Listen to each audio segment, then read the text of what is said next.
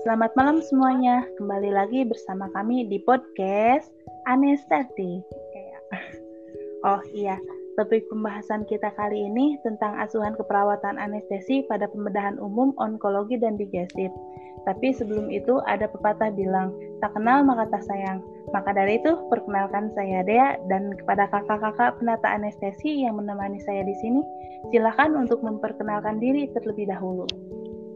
Halo semuanya, saya Putih. Halo, saya Arya. Halo, saya Napis. Halo, dan saya Arsa. Terima kasih untuk kakak-kakak penata anestesi yang sudah menyempatkan waktunya untuk berkenan hadir pada podcast kali ini. Ya, santai aja kok kak. Oke. Oke, langsung aja ya. Untuk kesempatan kali ini, kita akan membahas tentang bagaimana sih peran penata anestesi itu di ruangan bedah. Ngapain aja sih kerjanya? Pasti masih banyak nih yang belum tahu ya kan?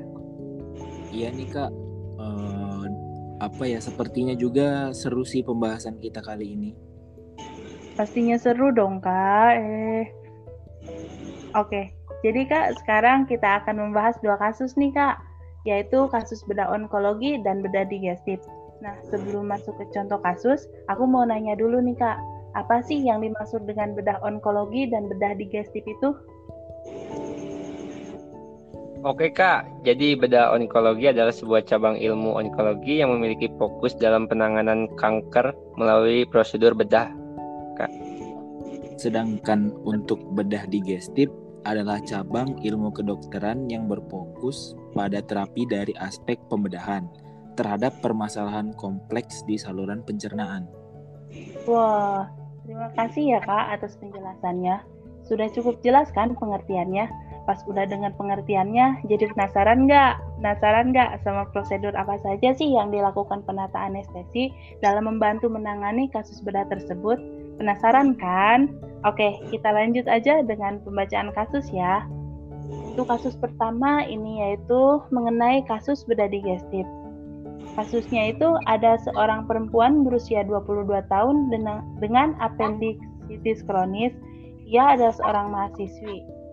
Pasien akan dilakukan appendiktomi dengan anestesi umum menggunakan ETT. Kesadaran pasien normal, pasien tidak memiliki riwayat asma, tetapi pasien terlihat cemas.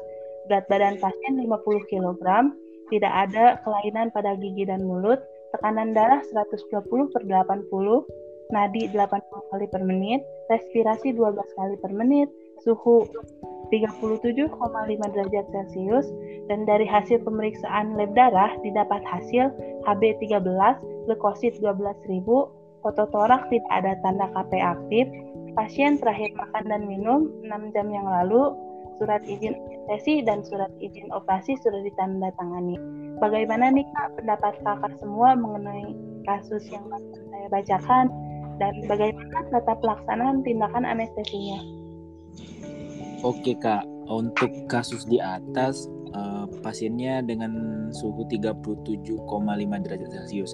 Suhunya lumayan tinggi tapi masih dalam batas normal dan juga leukositnya juga di atas normal. Wajar sih karena pasien mengalami apendik kronis, di mana kasus ini juga sering ditemuin di rumah sakit. Oke, untuk kasus tersebut sebelum ketindakan anestesinya mungkin lebih baik diberi dulu obat premedikasi yaitu untuk menurunkan panas dan antibiotik untuk menurunkan leukosit serta mencegah infeksi agar tidak tambah parah. Dan juga tadi di atas pasiennya juga mengalami sedikit cemas atau gelisah. Itu bisa juga dikasih obat sedatif untuk menghilangkannya. Untuk tata laksana tindakan anestesinya yaitu dibagi menjadi tiga, ada pre-anestesi, intra-anestesi, dan post-anestesi. Mungkin untuk pre-anestesinya yang pertama yaitu pasien dilakukan anamnesa untuk mengetahui data diri pasien. Yang kemudian, yang kedua yaitu serah terima pasien. Yang ketiga, pasien dianjurkan untuk berpuasa minimal 6 sampai 8 jam. Yang keempat, pemeriksaan hasil lab dan hasil penunjang. Dan yang terakhir, menentukan informed consent. Oke kak, kalau untuk intraanestesinya, intraanestesi dimulai dari pasien masuk ke ruang instalasi bedah. Nah, setelah itu dilanjutkan dengan persiapan obat dan alat anestesi yaitu statik. Karena menggunakan anestesi umum, maka berikanlah obat anestesi umum hipnotik sedatif atau inhalasi, seperti propofol kepada pasien, dilanjutkan dan masker relaksan. Setelah itu, lakukan intubasi. Nah, setelah obat diberikan dan dilakukan intubasi, kita harus memperhatikan posisi yang aman untuk pasien dan mempertahankan posisi pasien selama prosedur pembedahan serta pemajanan area operasi. Jangan lupa lakukan monitoring selama operasi berlangsung ya. Oh iya kak, kalau untuk pasca anestesinya, prosedur yang kita lakukan adalah memindahkan pasien dari ruang operasi ke ruang RR.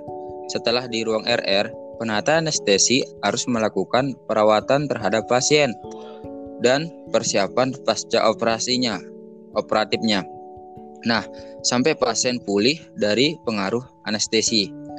Pantau terus eh, tanda-tanda uh, vitalnya pasien, terutama fungsi respirasinya. Jangan lupa sampai pasien mengalami sumbatan jalan napas dan gangguan lainnya. Jadi begitu ya, Kak. Terima kasih atas penjelasannya kakak-kakak sekalian. Karena penjelasan dari kakak-kakak tadi sudah sangat jelas, lanjut yuk ke kasus kedua tentang bedah onkologi. Pada kasus ini, seorang perempuan berusia 26 tahun dengan fibroadenoma mamae sinistra akan dilakukan ekstirpasi PAM dengan anestesi umum menggunakan LMA. Alamat Jalan Ujung Berung nomor 111 Bandung, bekerja sebagai ASN, sadar kompos medis, tekanan darah 120 per 80, nadi 80 kali per menit, respirasi 12 kali per menit, suhu 36,5 derajat Celcius, tidak ada riwayat asma, tapi pasien tampak cemas. Berat badan 35 kg, gigi dan mulut tidak ada kelainan.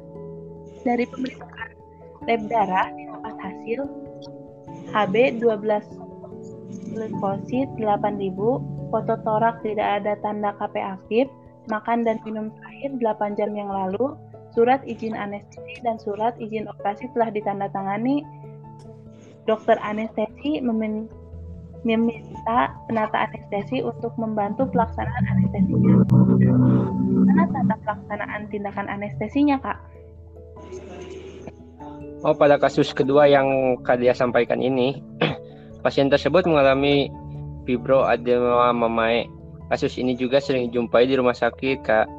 Mungkin untuk tindakannya yaitu sama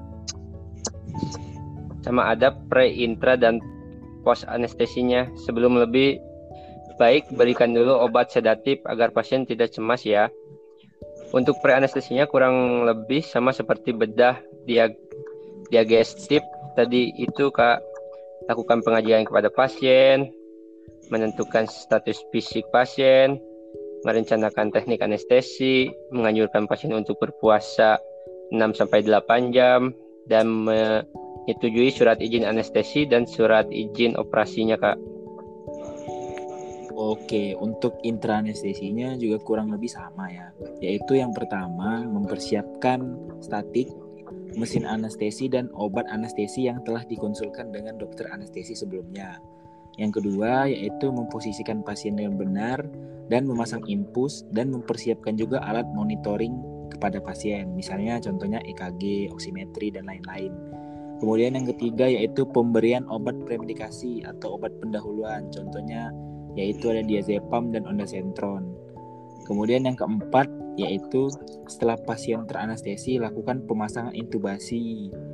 Kemudian yang kelima melakukan monitoring pasien sam sampai intraoperatif dari intraoperatif sampai selesai operasi. Kemudian yang ke terakhir yaitu ketika anestesi sudah selesai maka lakukan ekstubasi. Nah, kalau untuk anestesinya juga sama sih, Kak. yaitu dimulai dari pemindahan pasien ke ruang RR dan observasi TTV. Oh iya, sehari pada operasi posisikan pasien semi fowler karena posisi ini dapat mengurangi tegangan pada luka insisi sehingga membantu mengurangi rasa nyeri. Oke, terima kasih ya kakak-kakak atas penjelasannya. Nah, kan kita udah bahas nih kak dari kedua kasus yang telah saya bacakan tadi, ada gak sih Kak, perbedaan dari cara penanganan atau prosedur ane prosedur anestesinya? Uh, tentu tentu saja ada perbedaannya. Sebenarnya jika untuk prosedurnya itu sendiri, maka tidak akan jauh berbeda pada kedua kasus tersebut. Seperti melakukan serah terima pasien, melakukan anamnesa, klasifikasi dan penentuan asa, dan alat yang digunakan yaitu statik. Mungkin ada sedikit perbedaan dalam penggunaan obat premedikasi, obat indikasi operasi, dan pemilihan teknik anestesinya. Akan tetapi harus diingat kembali untuk pemberian dosisnya, eh dosis obat-obatannya harus sesuai dengan instruksi dokter anestesi ya. Wah, dapat banyak nih ilmu kita hari ini. Iya nih kak, mungkin seperti itu sih gambarannya. Hmm. Oke, terima kasih ya untuk kakak-kakak penata yang sudah menyempatkan waktu dan men-share ilmu yang sangat menarik. Semoga ilmunya bisa bermanfaat untuk kita semua. Ya, amin. Sekian podcast kita kali ini. Nantikan podcast dari anestetik selanjutnya. Sampai ketemu lagi ya di lain waktu. Sampai jumpa. Ya, terima kasih kakak. Terima kasih kak. Sampai jumpa kembali kakak-kakak semua. Ada yal-yal nih buat terakhiran. Anestesi. Bius, bius, bius. ah. Udah, Cok, udah, Cok.